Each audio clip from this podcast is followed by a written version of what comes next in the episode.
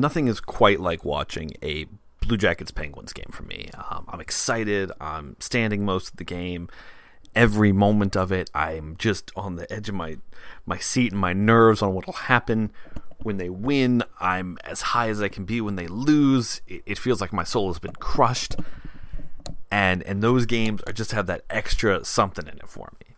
Now, if you're looking for a way to get that little extra excitement in any game, or or you're wanting to look at a way of, of saying, hey, I think I understand hockey better than, than other people, and you want to look at turning that into a little bit of cash, uh, we've got our friends here at the, the Hockey Podcast Network at mybookie.ag. Now, the guys at mybookie.ag, they give you so many ways to win, so many games to play. Everything from obviously picking winners and losers to picking division winners to picking who's going to win a cup or just prop bets like who's going to score the next goal, all sorts of stuff. MyBookie has the best payouts and better odds than a lot of sports books do. You can risk a lot or as little on as many games as you want, so it really fits what you want to do with it. Now, and with Christmas around the corner, there's daily gifts, free plays, free spins, a lot more on the site there. If you join now, MyBookie will match your deposit halfway all the way up to a thousand bucks. That means if you deposit $100, you'll get an extra $50 to play with. Deposit 200, you get an extra $100. You get it. Just use the promo code THPN, as in the Hockey Podcast Network, THPN, to activate the offer and take advantage of this great deal. Visit mybookie.ag today. You play, you win, you get money. This is the Shoot Once Podcast. I'm Frank Walker.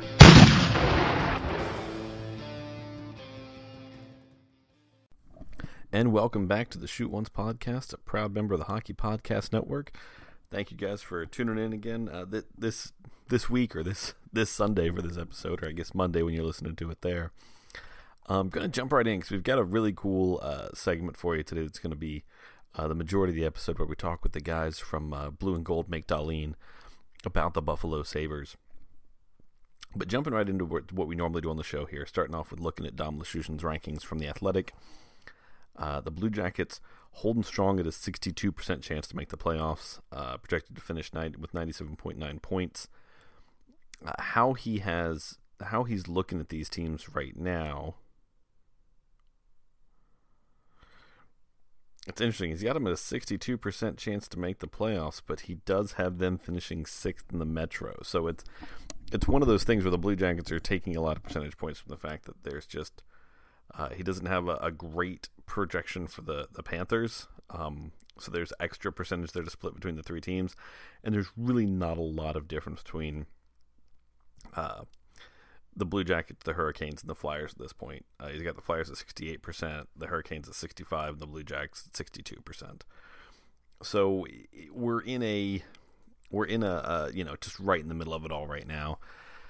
And and what's crazy is I mean the Blue Jackets have been on this huge run as far as just getting points in so many games that you know they lost to the Avalanche the other night in a game they didn't pick up a point.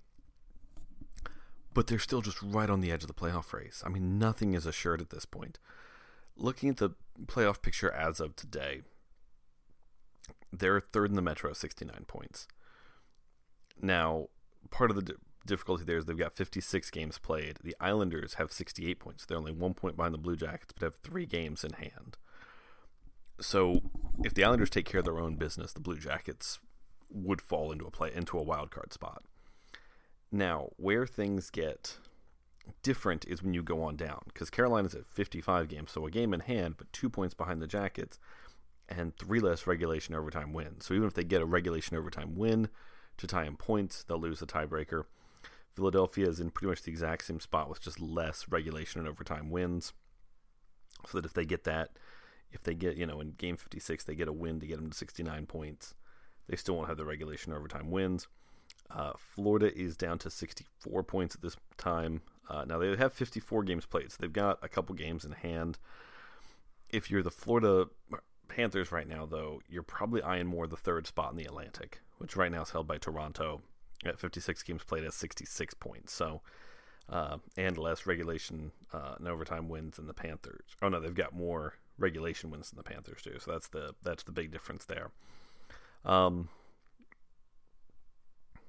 yeah, so that's the big difference there. I'm I'm, I'm spacing out for a second because they have a different column for regulation wins and regulation or overtime wins, and that's how it's determined kind of in in uh, order there.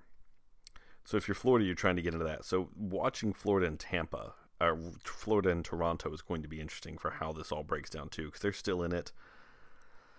Theoretically, Montreal is, but Montreal's problem is they've only got 57, or they've only got 61 points, but they've got 57 games played. So even the Jackets have a game in hand over them and are up um, by a you know by nine points on them. So I mean, right now the next closest team, Montreal, to get the wild card spot right now would have to have six more points, and and have two game you know and are, are two games have have played more than two games more than the, the last team in the wild card. So it's going to be tricky for them to make a real run at anything right now, and and I just don't know if they're good enough to do it.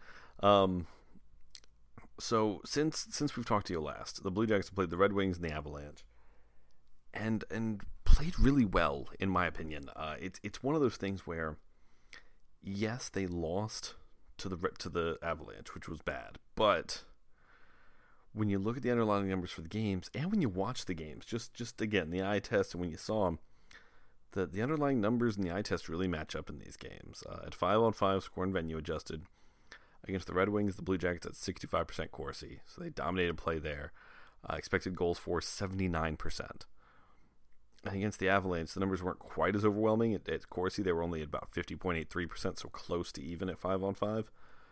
But at expected goals for, they had 66.67%. They really did a better job creating more scoring chances than the Avalanche did. Uh, it, especially in that Avalanche game, the goals the Avalanche got were just they were uncharacteristic of Elvis. Normally he makes saves on some of those long shots like that that went in. It, it was the kind of game that when it was over, you just you didn't. Uh, Columbus had their chances to win it, and they just didn't. And that's where that that's where that game is frustrating. Uh, it's the kind of game that when you're done looking at it, I went and looked at the you know who deserved to win, and I think the Blue Jackets were like seventy or eighty percent of of what happened there. So they really did outplay the Avalanche. Now, that being said, the Blue Jackets had all these chances over the Red Wings, all these chances where they were better than the Avalanche. Yet in those two games combined, they score three goals. One of them being an empty netter against the Red Wings. Columbus is looking at their schedule this week, and they see Tampa Bay on Monday.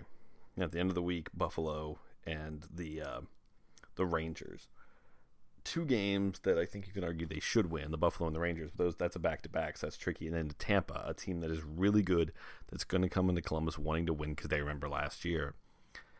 And so you've got to start scoring goals. In that vein, Columbus made a very interesting choice today.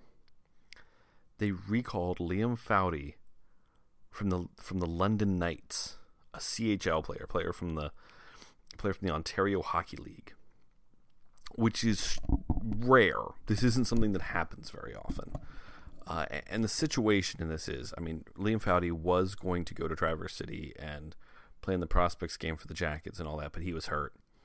Um, so he got sent back down to London in his overage year to essentially have another year of development where he wasn't necessarily at the AHL level yet. Now, this is a unique situation. As far as the NHL being able to recall players from the Canadian Hockey League, Hockey League, I'm looking at Portzline's article in the Athletic for it, which I know a lot of people are.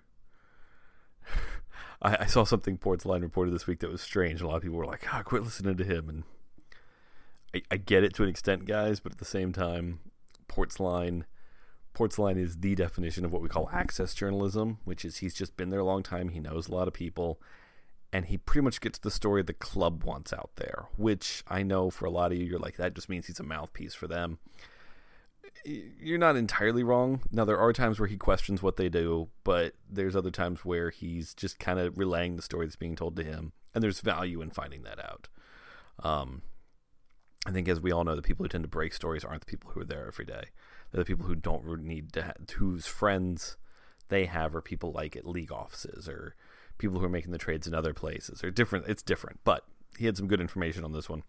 Essentially, there's three situations where the Blue Jackets could recall Liam Foudy. Now, from what I understand, the Blue Jackets actually have met two of the three conditions. The three are the NHL club currently has two players on the roster under emergency recall, meaning the recalled players, the third emergency recall. Uh, the junior club season is finished, or it comes at a time that is quote that is not inconvenient to the junior club, meaning he won't miss a bunch of games. Apparently, it's under that third condition that the Blue Jackets are recalling him, or at least that's what the official paperwork is going to say. Although I believe the Blue Jackets do meet the condition for that first one, uh, that they are there are two players under emergency recall currently.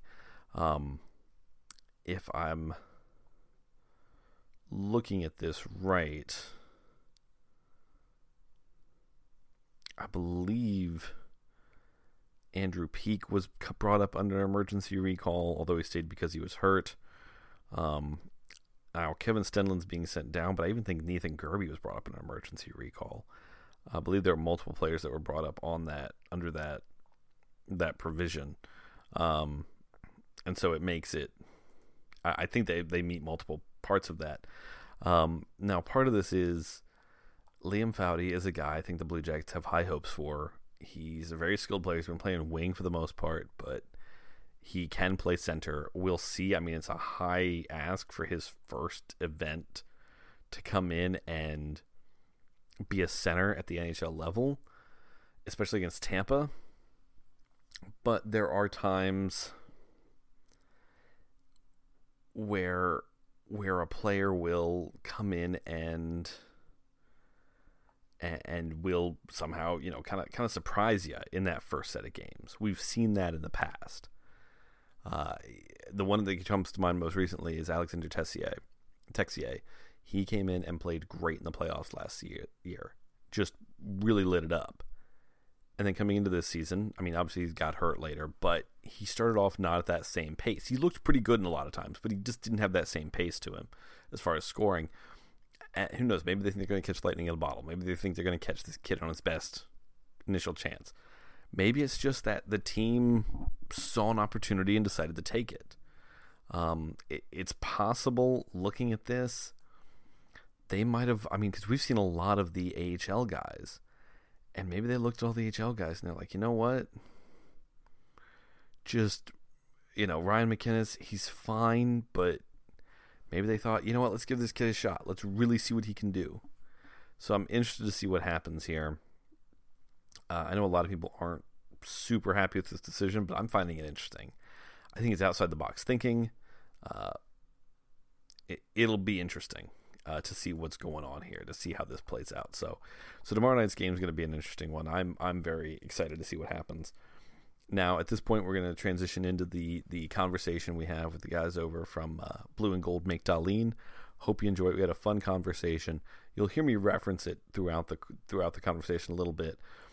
When I originally set this up with them, uh, there was kind of a stink in in Buffalo about uh, a winger they have, Sam Reinhart, a guy who's played center and then you know uh, some confrontation he had with the media, and then people saying he wasn't playing hard, and all of a sudden trade rumors started up, and I kind of thought, I wonder if I could talk to these guys, see what they're actually thinking for a trade. And the more the conversation went, the more I thought, eh, this isn't. You'll you'll hear it here, but the more I'm like, eh, this isn't really what I thought it would be. But but we have a good conversation. I learn a lot about the Buffalo Sabres, and and it's a good example of why the Hockey Podcast Network is great because if you have these other teams that you want to learn more about, if you subscribe to the Hockey Podcast Network feed to listen to my show, you can go listen to all theirs. Uh, and if you don't necessarily want to get all of them, a lot of them will also do uh, individual feeds. But hey, go subscribe to the Hockey Podcast Network feed, get all these shows, listen to the ones you want. Um, kind of the nice thing about having, you know, with your podcast app, you can be like, oh, only download this many, only keep some for this long a time. Because we all have new shows come out twice a week, so it's fun. Do appreciate you all for listening. Uh, enjoy the enjoy the uh, enjoy the uh, the discussion we have with them, and go Jackets. Welcome everyone to the Shoot Once podcast. Uh, Brennan and Taylor from Blue and Gold make Dahlin. Uh, we're gonna have some some fun conversation about the Buffalo Sabres. Welcome to the show, guys. Hey, hey. thank you so much for having us. Yeah, thanks for having us. All right. Um, so eh, from the perspective of guys who watch all the Sabres games, you're you're seeing every game, watching all the players, reading all the stories. Unfortunately, it, has been a rough go recently. Eh, like uh, from a big picture perspective, where do you guys see this team right now? Well, eh, That's that's such a loaded question. so when when the season started off, of course, um, the Sabres were at the top of the league standings. We got off to a great start, really exceeding expectations. Um, all of us, you know, Sabres fans anticipated that obviously there would be a fall from that. Um, just because coming into the season, the outlook was really going to be, you know, optimistically speaking, you're going to be in the hunt for a wild card spot, um, playing meaningful games in March uh, and just the the wheels have come off since then. Um, you know, Jason Botterill coming into this year really needed to make some some big moves, to be honest, to kind of change the course of of what this season was going to be compared to last. Um, uh, one of the big issues on our end is that he just chose to brought back a lot of the majority of the team from last year. Um, he made you know a handful of additions without really making any significant subtractions at all. Um, you know, we had we brought in Henri Jokiharju, who has been uh, for Alex Nylander in that deal with Chicago. He has been excellent for us thus far. Um, one of the few bright spots of this season. Uh, another one of the offseason pickups, Colin Miller. Um, for whatever reason, he was getting healthy scratched a little bit, you know, through December and January, but as of late has seemingly turned into the player who the Sabres thought they were acquiring when they made that deal with Vegas. Um, you know, otherwise, I mean, you really didn't do anything to further address goaltending. Uh, Linus Ullmark really kind of took the reins of the starting job um, as the season went on, and Carter Hutton has just been just god awful as of late. Um, he went off to a great start this got off to a great start this season. I believe he started off like six and zero, oh, uh, and then proceeded to lose his next uh, ten plus starts after that. Um, abysmal save percentage, abysmal goals against then I mean, at, at, least for bright spots, um, you know, I, I, for us, it's been such a treat seeing Jack Eichel, you know, really just take off this year. Um, you know, the first four seasons of his career, he was, um, you know, definitely what we were expecting we were getting when we had tanked and when we, you know, had made that draft pick and we had, of course, lost the draft lottery to Edmonton. But, you know, at the end of the day, we knew going into that that Jack Eichel was at least going to be what we were going to get at a bare minimum. And he has just taken it to another level this season. Um, you, you, know, if the Sabres were even somewhat in playoff contention right now, he would be in the Hart Trophy conversation just because of how good he's been and the way that he's able to just take over games and be a difference maker. Um, otherwise, Sam Reinhart, who I know we're going to be talking about here, um, is has been a, a cornerstone piece for the Sabres. Um, he's again trending towards another 70 point season and is is looking really good playing on Jack's wing. Um, ideally, you know, we want him separated because he's shown when, when given the opportunity that he can drive his own line. But uh, Ralph Krueger, our, our, new coach this season, has has seemingly decided that he wants to keep those two together. Um, otherwise, I mean, outside of those two and, and Rasmus Dahlin kind of getting his game back on after a slow start to the season, um, there has been not a whole lot of bright spots. Taylor, do you have anything you want to add? Yeah, uh, the real big big picture thing to me is since their nine two and one start, they've been worse than everyone except I think Detroit New Jersey. They have a mediocre prospect pool. It's unclear how good their last year's uh, I think sixth overall pick Dylan Cozens will be. It's unclear uh, what kind of draft pick they'll have this year. Cozens has looked good for the record. True. He's in like the top. I think he's in like the top True. three in scoring in the WHL and has just been lighting it up. So definitely True.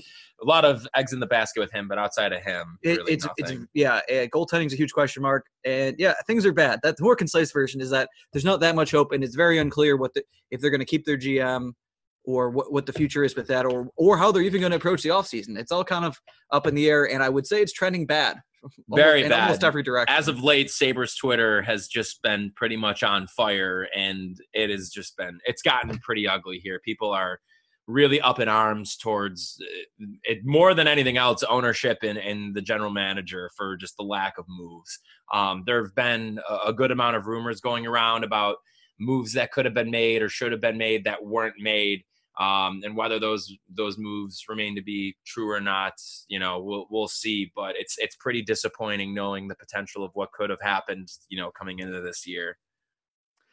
Now, from from the perspective of Sabres fans, it, I mean, it, it. I remember a few weeks back, uh, the G, the GM of the Oilers. They asked him about is the you know the Oilers trying to contend and whatnot, and he said every year you have Connor McDavid, you're going to try and contend. Is that kind of where that disappointment comes from from Sabres fans that you've got Jack Eichel, you've got that that franchise centerpiece player that everybody's always hoping to get, and just nothing's happened with it? Yeah, uh, what I mean that's that's pretty much it. Yeah, it's year five for him now, and he's reached uh definitely his prime and like Brendan said he he's one of the better forwards in the league now and yeah they don't seem that close to contending it, it seems like a huge waste it's and it's only year I think it's year 2 of yep. his 8 year contract but I if it keeps going like this it's tough to see him playing out that whole contract uh one of the things is it's not that they're not competing it's like they these 2 years it seems like they kind of were okay with not competing. We're okay with kind of wasting these years in his not prime. being good enough. They didn't. They didn't seem interested in like, okay, we got to make the playoffs. Uh, the way Edmonton has kind of approached things, and obviously, you can you can make mistakes. You can you can sign guys you shouldn't. You can have gambles that don't pay off. But it's it's disappointing. It's more disappointing than any of that to have a GM who seems like, eh, we're really going for 2020, 2021 when we have more cap space. It's that's that that's where the, you're you're right. That's really where the disappointment stems from. It's it's how little they seem to be interested in competing these past two seasons. And right now, the Sabres are on the cusp of missing the postseason for the ninth consecutive year. And something that we've been really talking about lately uh, on, on our show is the fact that that has only happened three other times in NHL history. Yeah. Like three times this has happened, and you are about to, I mean, you have been, but you're about to cement yourself with just one of the most mediocre, you know, 10 year periods of hockey uh, in the history of the NHL. I mean, it's terrible. You, are in a league where over half the teams make the playoffs. In your conference, half the teams make it. You can't even be average like once in nine years to just kind of like stumble your way in there.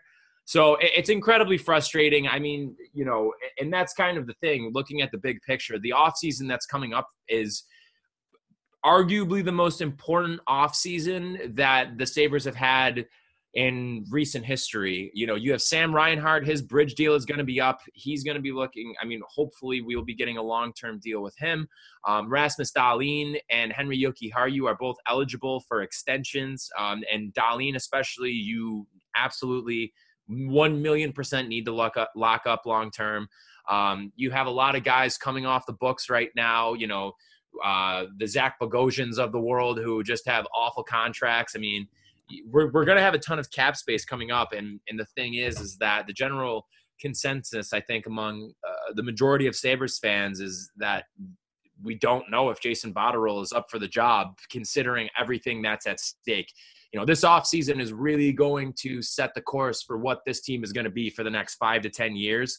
And there's a lot of doubt right now in Buffalo that Jason Botterill has what it takes to be able to, you know, fully maximize what like he's going to have for his hand in the upcoming off season.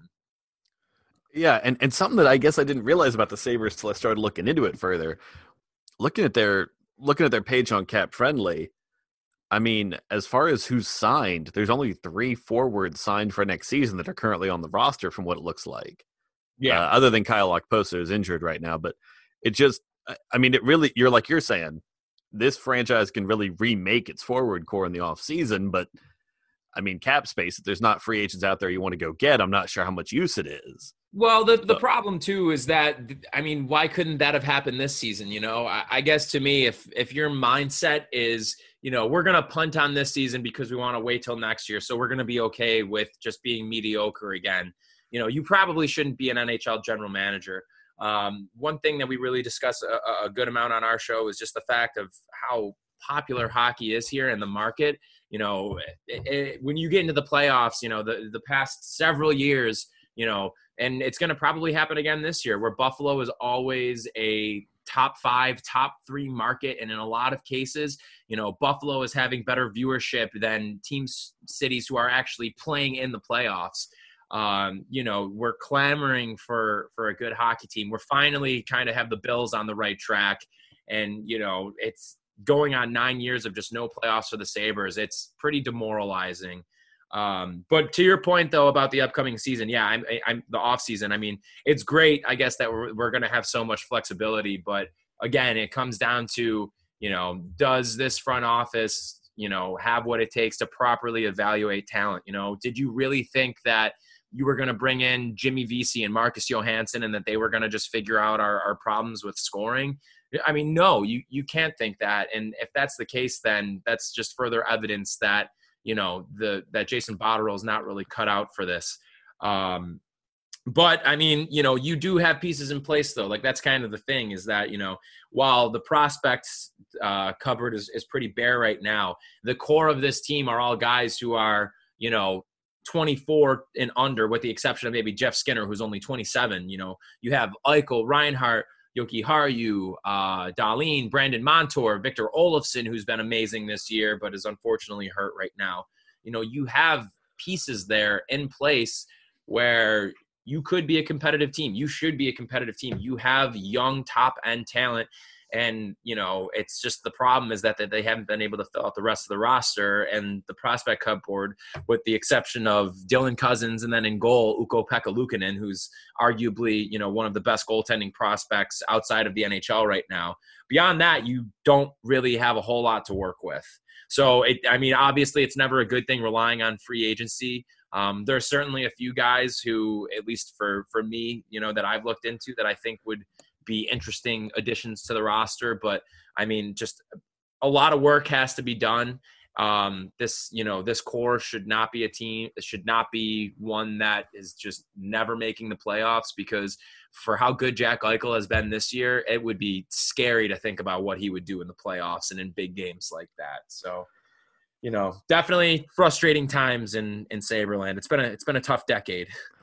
No, I yeah, I mean, I can understand that frustration with with you know where Jack Eichel's at and and not just not really seeming to get to the use out of him and and getting to make runs like you were expecting because you guys, I mean, you went through the tank to get you know that number one pick in the Eichel McDavid draft and you know obviously you got Eichel, which is a great consolation prize, but to have that, I mean, that's been a few years, and now to still not be what it feels like any closer. It's, yeah. The tank yeah. is the only thing that this organization has done right in the past 10 years, honestly. Like the tank worked and it was great. And then just the rebuild that was supposed to happen after that just completely fall, fell through. And a big problem for that is the fact that, you know, uh, the ownership or the, the front office hasn't been able to make good hockey trades. You know, Columbus. I mean, you guys are the poster child for for that with the Johansen for Seth Jones trade.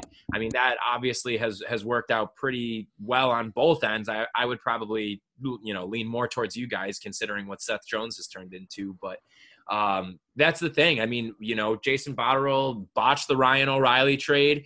We, you know, you have a Selke winning uh, Conn Smythe winning two way forward that you pretty much just gave up for nothing. And that move alone, you know, has set the franchise back quite a bit and is most definitely the worst trade that has happened in recent memory, if not potentially, you know, it's definitely, I would say, probably a top five worst trade in franchise history. So you haven't been able to do that. Um, you know, you have Rasmus Ristolainen, who has been kind of at the center of trade talks for a very, very long time here, the past couple of years, and that for whatever reason has not happened yet. Um, so it, it's you know they just haven't been able to get it done and, and make this team at least somewhat competitive. You know.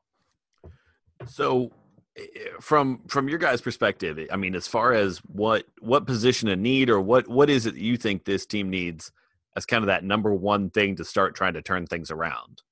Scoring, definitely. That's it. That's yeah. all we've needed for the past nine years, and they just refuse to address it. Yeah, it's so uh, the way we've kind of looked at things uh, with the Sabres this year, they have no goaltending, which is a huge problem, like obviously as well. But I think that's a problem that could be solved in the offseason. Not easily, but if you just sign or trade for a decent goalie and, and give it a shot, or someone maybe who hasn't gotten a shot yet and give them a shot. Scoring's a little tougher. Uh, they their underlying numbers aren't terrible, and they also they kind of I would say they defend well, not just with the defensive core, but with the entire team. Kind of defends well and plays well in its own zone. Doesn't allow too many high danger shots, but those high danger shots go in at uh, incredibly high rate because of our because of Carter Hutton basically. Uh, but they've no scoring punch. Uh, that's that's been a huge problem. Uh, Eichel obviously has been able to score. Reinhart too. Olofsson when he was healthy was scoring, and Skinner for the first half of the year, and he's in right now in the midst of a 17 game goalless drought. But beyond that, it's just they have a, a ton of guys who are perfectly fine NHLers, play well in their own zone, but have no touch really. They're mostly you either the real bottom six guys or fourth liners. They have a ton of them. That's Curtis Lazar, Rasmus Asplund, Johan Larsson, Kyle Okposo in his later stages. Um, Zemgus Girgensons, Michael Frolik now. They just have a ton of those guys. So to have at least one or two more guys that can real, reliably put the puck in the net 20 or more times a year is something they're they're greatly missing, especially with this uh, scoring uptick the NHL has been on for the last three years. Okay, so uh, little peek behind the curtain for our listeners here, because the more we're talking, the more I'm thinking my original reason for setting this up with you guys may not may not work at all, because the because I it, it, in Columbus, even though things are in a different perspective as far as where we're at, because the franchise is in a pretty good shape in a lot of ways. Our main desire is the same thing. We don't get the scoring we need. Um, if if you've been following, you know, Jackets hockey at all in the last few weeks, mm-hmm. You've been hearing this the great story about Elvis Merzlikins and the shutouts he's been getting. Amazing, yes. honestly, with Korpisalo going down after how well he was playing too. It's crazy. Yeah, and and where the franchise has built itself well, and where Jarmo Kekalainen's just underrated is. So he's brought both these goalies in, but at the same time, we have a defense that doesn't allow a lot of great scoring chances. So when you have that and then good goalies behind it, you have, you know, you keep gate scores low. Um, but looking at the Blue Jackets roster, it is a lot of players who either have underperformed this season when it comes to scoring or just a lack of, I mean, you know, high end guys like what you're talking about, Jack Eichel and Sam Reinhart. Uh, when I talk on our show about the Blue Jackets and our, our scoring ability, there's a lot of, we've got so many young guys will one of them develop into one of those top end high end guys so i you know the, more i think about it it's when we were setting this up i was thinking okay well we you know maybe we try and trade this guy or maybe we try and help them shore up their defense because that's where columbus has a, a just a, a, ton of riches is in their defensive core but eh, from what you guys are saying that's not what you're even that's not even what buffalo's ever looking for at this point well, yeah. I mean, as far as like the Sabres go, you know, I would say that a decent chunk of like the core moving forward is is I would probably assume to be set. I mean, you have Dahlin, you have Henri Jokiharju, Brandon Montour, Colin Miller. You know, those are are probably going to be like the top four guys. Also, Lawrence Pilut. Um, but you know, I would agree though, because I, I, mean, I follow the, the, the Blue Jackets a good amount, and I know that you guys, like you said, you have a wealth of defensemen, and that's even without somebody like, for example, like Ryan Murray, who I know he's very injury prone, but when he plays, I mean, he's been great for you guys too, and so. And it also helps that you probably have, you know, like the best defensive pairing in the league with uh, Zach Werenski and, and Seth Jones. Um, but yeah, I mean, to your point, really like scoring is what it comes down to. And if there's a move to be made, you know, that's why I said like Rasmus Ristolainen has kind of been the centerpiece for what's supposed to be a, a big trade that was supposed to happen this past off season. It's supposed to happen during this season, and it just hasn't happened yet. Um, you know, to move him out for you know what you would assume to be probably a pretty solid forward um, in return. That's why I brought up like that Seth Jones for for Ryan Johansen trade. Uh, so yeah, I mean, I would say from that perspective, I know when we had originally talked about this, you know, we had we had thrown out around the idea of Sam Reinhart, um, and for one, I think both Taylor and I are are huge fans of Sam Reinhart. I mean, he is a legit top line forward, like consistent seventy point guy with a solid two way game. Um, he has elite vision, like some of the arguably the best vision on the team. Um, you know, his ability, like his hockey sense in in general, is just off the charts. And so, you know, when you talk about a guy like that, the return would be really high. I mean, I'm sure you would probably like scoff at this, but when you had brought up Sam Reinhart and knowing like what Columbus has, you know, in the organization and in the pipeline, um, I mean, my immediate thought was like, all right, if you want Sam Reinhart, then like give us Zach Werenski back or something, because it, it would be a very, very high price, I think. Yeah, eh, I mean it's he's a high player, and it's it's funny because that was the name that was thrown out over the over the uh, summer when um well, it wasn't during the summer. It was like last year when uh, there was the the Maple Leafs were having their deal with. Uh, I can't remember his name now off the top of my head. Uh, the guy there that they're always trying to trade. Um, Who the Maple. Leafs are trying to trade? Oh, William Nylander. the way the way he's always talked about in the media and stuff. And I mean, it's not that the Maple Leafs actually want to trade him, but they always talk about it. And people were floating around the idea of Werenski for Nylander. And uh, you know, every market tends to don't. overvalue their own guys, but it just, I mean, he is that kind of that top end defenseman. But it's, yeah, I'm not. I mean, I don't know if the Blue Jackets had ever before that, but it it seems like where these two teams are kind of the inverse of each other a little bit is in that forward core. Because when I look at the Blue Jackets, it's something where, you know, second, third, fourth liners, it feels like, yeah, we're great, but we just don't seem to have that top end, high end guys uh, in the same way. to play with like Pierre Luc Dubois. You mean? Yeah. Yeah. Yeah. I mean, it's, I mean, it's tough with losing Panarin, especially. Like I, I can imagine, you know, and and that's kind of the thing. We're, I guess, a little bit in the yeah, like you said, like the inverse of that. I mean, we have Jack Eichel, we have Sam Reinhart, and Victor Olofsson. Like that was our top line that was doing very well. You know, Jeff Skinner played on Eichel's wing last year and scored 40 goals. You know, we're good there. We just do not have a legitimate second line center. We don't have a second line right winger. Uh, and it's, you know, our our bottom nine forwards are just guys that are seemingly either, you know, fringe third liners or pretty solidly fourth liners. Whereas with you, like you said, I mean, you have, you know, like Oliver Bjorkstrand, I feel like is a perfect example of that. Like he has been lighting it up this year. Um, and he's like a, a perfect example of like kind of like a middle six guy who, you know, at least in my mind, is is the kind of guy you need on on a successful team. Yeah, yeah, and it's it's it, it is a little bit of that. You know, every time you hear how good uh, Panarin's doing, it's almost a little twist of the knife because I, I look at where this team's at right now, and I think if if Artemi Panarin was still on this team, how much better and how dangerous would they be? Ridiculous. That would be I- ridiculous. it- yeah, it's one of the things on our show that's kind of been hitting over and over again, where it's like, eh, you know, if man, this team would have been real dangerous for years to come if he'd signed that eight-year deal they were offering him. So How Yeah, do you feel about Nyquist? I know he was like the big forward acquisition. Uh, how, I mean, how do you how do you guys feel about how he's performed this year? uh, I, I, we love him. Um, I this is this has turned out the way we kind of thought it would, where it was somebody who's going to be.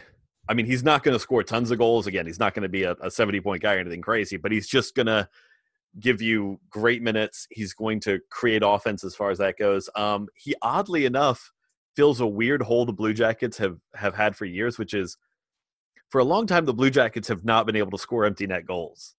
I, I, it's a weird thing to say, but when you're you know when you're up by one and you're trying to hold a lead for the last minute or two, and there's they got a sixth guy on the ice. For the last couple of years, the Blue Jackets had to fight to that last second but Gustav Nyquist has got like five empty netters this year. Just you know that kind of thing where you you close it out, and he's been a really good playmaker on this team. I've I've enjoyed having him. Um, it's kind of the year before that we signed Riley Nash to a deal after he had some big. It was like twenty goal season in Boston or something. And we kind of thought we were getting something good there, but that that deal hasn't turned out to be nearly as good as we thought it was when it was signed. But with Nyquist, we're getting exactly what we thought. We're getting a a solid playmaking forward that can, you know, score goals when he needs to. But he's he opens up the ice a lot for a lot of the other players. So I, I we're pretty happy with him. Never heard of it. could not be familiar. Could not be familiar with something like that. Would know anything about it. Yeah, and it's it, it's just a, a I don't know. It, it, he's been a good a good addition for this team, and and I've been yeah we've been happy with him here. So we're yeah, it's just strange that we're kind of in that opposite place of you guys, where I'm I'm hoping that maybe one of our prospects turns into that top end kind of guy because as we learned with Artemi Panarin, those guys don't grow on trees around here. Right, Yeah. right. I mean, Panarin was probably like on pure skill, the most skilled player to ever be a Blue Jacket. And it's it's Yeah. trick it's it's yeah, it's disheartening when he's gone and then you're like, ah, then you're just having to grind out all these games. But but overall, the organization has got so much depth that's been built up that this gate team's still been able to win a lot of games, even without him or Bobrovsky or Matt Duchene or any of those guys that left. Right. Question for my fantasy hockey team. Do you think that Korpisalo is going to take over the starting job when he comes back? uh, So what I think is going to happen, because uh, this team's in a weird place. Because if you look, if you look at cap friendly, both Joonas Korpisalo and Elvis Merzlikins are RFAs after this year. What I what my because so for this organization, answering the question of who's going to be your number one going forward is starting to become a real thing. I would almost expect for you to see almost like a schedule of them going back and forth, like two games on, two games off, two games okay. off. Um, I mean, Joonas Korpisalo, he was going to be in the All Star game until he got hurt. Right, right. I mean, it's yeah. it's so weird to think about that how we went from that to this. Now, if if you put a if I had to say something today about which one I think the team would go with, I think it'd be Elvis Merzlikins. If they had to make the decision tomorrow, and a lot of that is this organization's been high on him for years. Um, uh, to some people, if you don't follow this team closely, it might seem like he just kind of came out of nowhere. No, they have been waiting on this guy to show up. Right. And it was even to the point when Sergei Bobrovsky signed his last contract, Elvis signed a matching one when he was playing in Europe, essentially timing it up so that when Bobrovsky's contract was up, he would then get to make the decision. Oh, if Bob's leaving the Blue Jackets, then I'll go over and play. Right, right. I mean, he was that confident that he was going to step in and be the starter. Well, we'll take Korpisalo if you don't want him. yeah, there's going to be something that's going to happen there, and I, it would not shock me to see a trade. Um, I, I mean, again, it, it's the kind of thing where this team's going to be looking for scoring, or I don't know. Any, honestly, any any assets they can move or or if there's some kind of three way deal to be done with getting another team in, that might not be a bad way for it to go. But but yeah, we would. Uh, I, I, I can understand wanting to get somebody like that to back it up. As a as a Blue Jackets fan, it's been a long time since I had to watch a team without good goaltending. That's that's how we were up until Ryan Miller left. We had Miller and Hasek. Well, we had Hasek and Miller back to back, so we were pretty spoiled here for for a very long time in Buffalo. So we we can relate to that. And now we have Carter Hutton. oh, how times change. Man, yeah, brutal. No, I, uh, I, I, I see. I feel for you guys, and I feel like I have a strong connection point because I'm a Cleveland Browns fan. Oh, oh man! And yeah. so I, I know that feeling of just years of things just being like, oh, come on. And then you know, this coming into this year, there were all these expectations, and then it just the bottom fell out of it, right. and it's I don't know. It's almost it's kind of feels somewhat similar to you guys right now. It's like, okay, we've got some talent, we have some guys we think we can build around, but just you know, we just fired another GM, fired another coach, getting all new people again, and we'll see what happens. But sounds yeah. like the Bills. yeah, honestly, you, you, guys are at 17 years now for your drought, right? That's that's the same thing we were at. Oh, um, oh, yeah, and yeah. we in 2017 very uh, that was I would say extremely unexpected, uh, made the playoffs. So hey, you, you, never know. It'd be far less unexpected for you guys to to break your drought at 17 years as well. So I, eh, yeah, I mean it's it's the kind of thing. You know what? If uh, there, there was even the possibility if uh, if Myles Garrett doesn't doesn't swing a helmet at someone that they still might have been able to pull it off this year. But yeah, that wasn't yeah. in the cards. So very Man. true. Very true. Well, best of luck to you. you guys as well. Good luck going forward. And and you know, I, I want to see things turned around in Buffalo. I, I, part of me really wants to see. You know, I want to. I want to. I want to see Maple Leaf fans stress about Buffalo having to be good. Because my secret. So do my, we. Yeah. What am I? Uh, advice right there. Yeah. Angry Maple Leafs fans. Ooh. Nothing better than that. It's a lot of fun. Even though they haven't won anything in a long time, it's just fun seeing that whole area kind of freak out when right. things go wrong or things aren't according to plan. And yeah, yeah honestly, I, I, been the bright spot of this season is the fact that they might not make the playoffs. that would be something to see that with that team. Really though, yeah, that would be pretty nuts. Man. I'm sure the meltdown in Toronto would uh, get probably a little bit crazier than what we're going through right now, knowing uh knowing them up there. That would honestly that would really open the door for a fun panic trade. But, uh, oh my goodness, wouldn't that be something? Yeah, that'd be nuts. If only, if only. Fingers crossed moving yeah, forward. Seriously.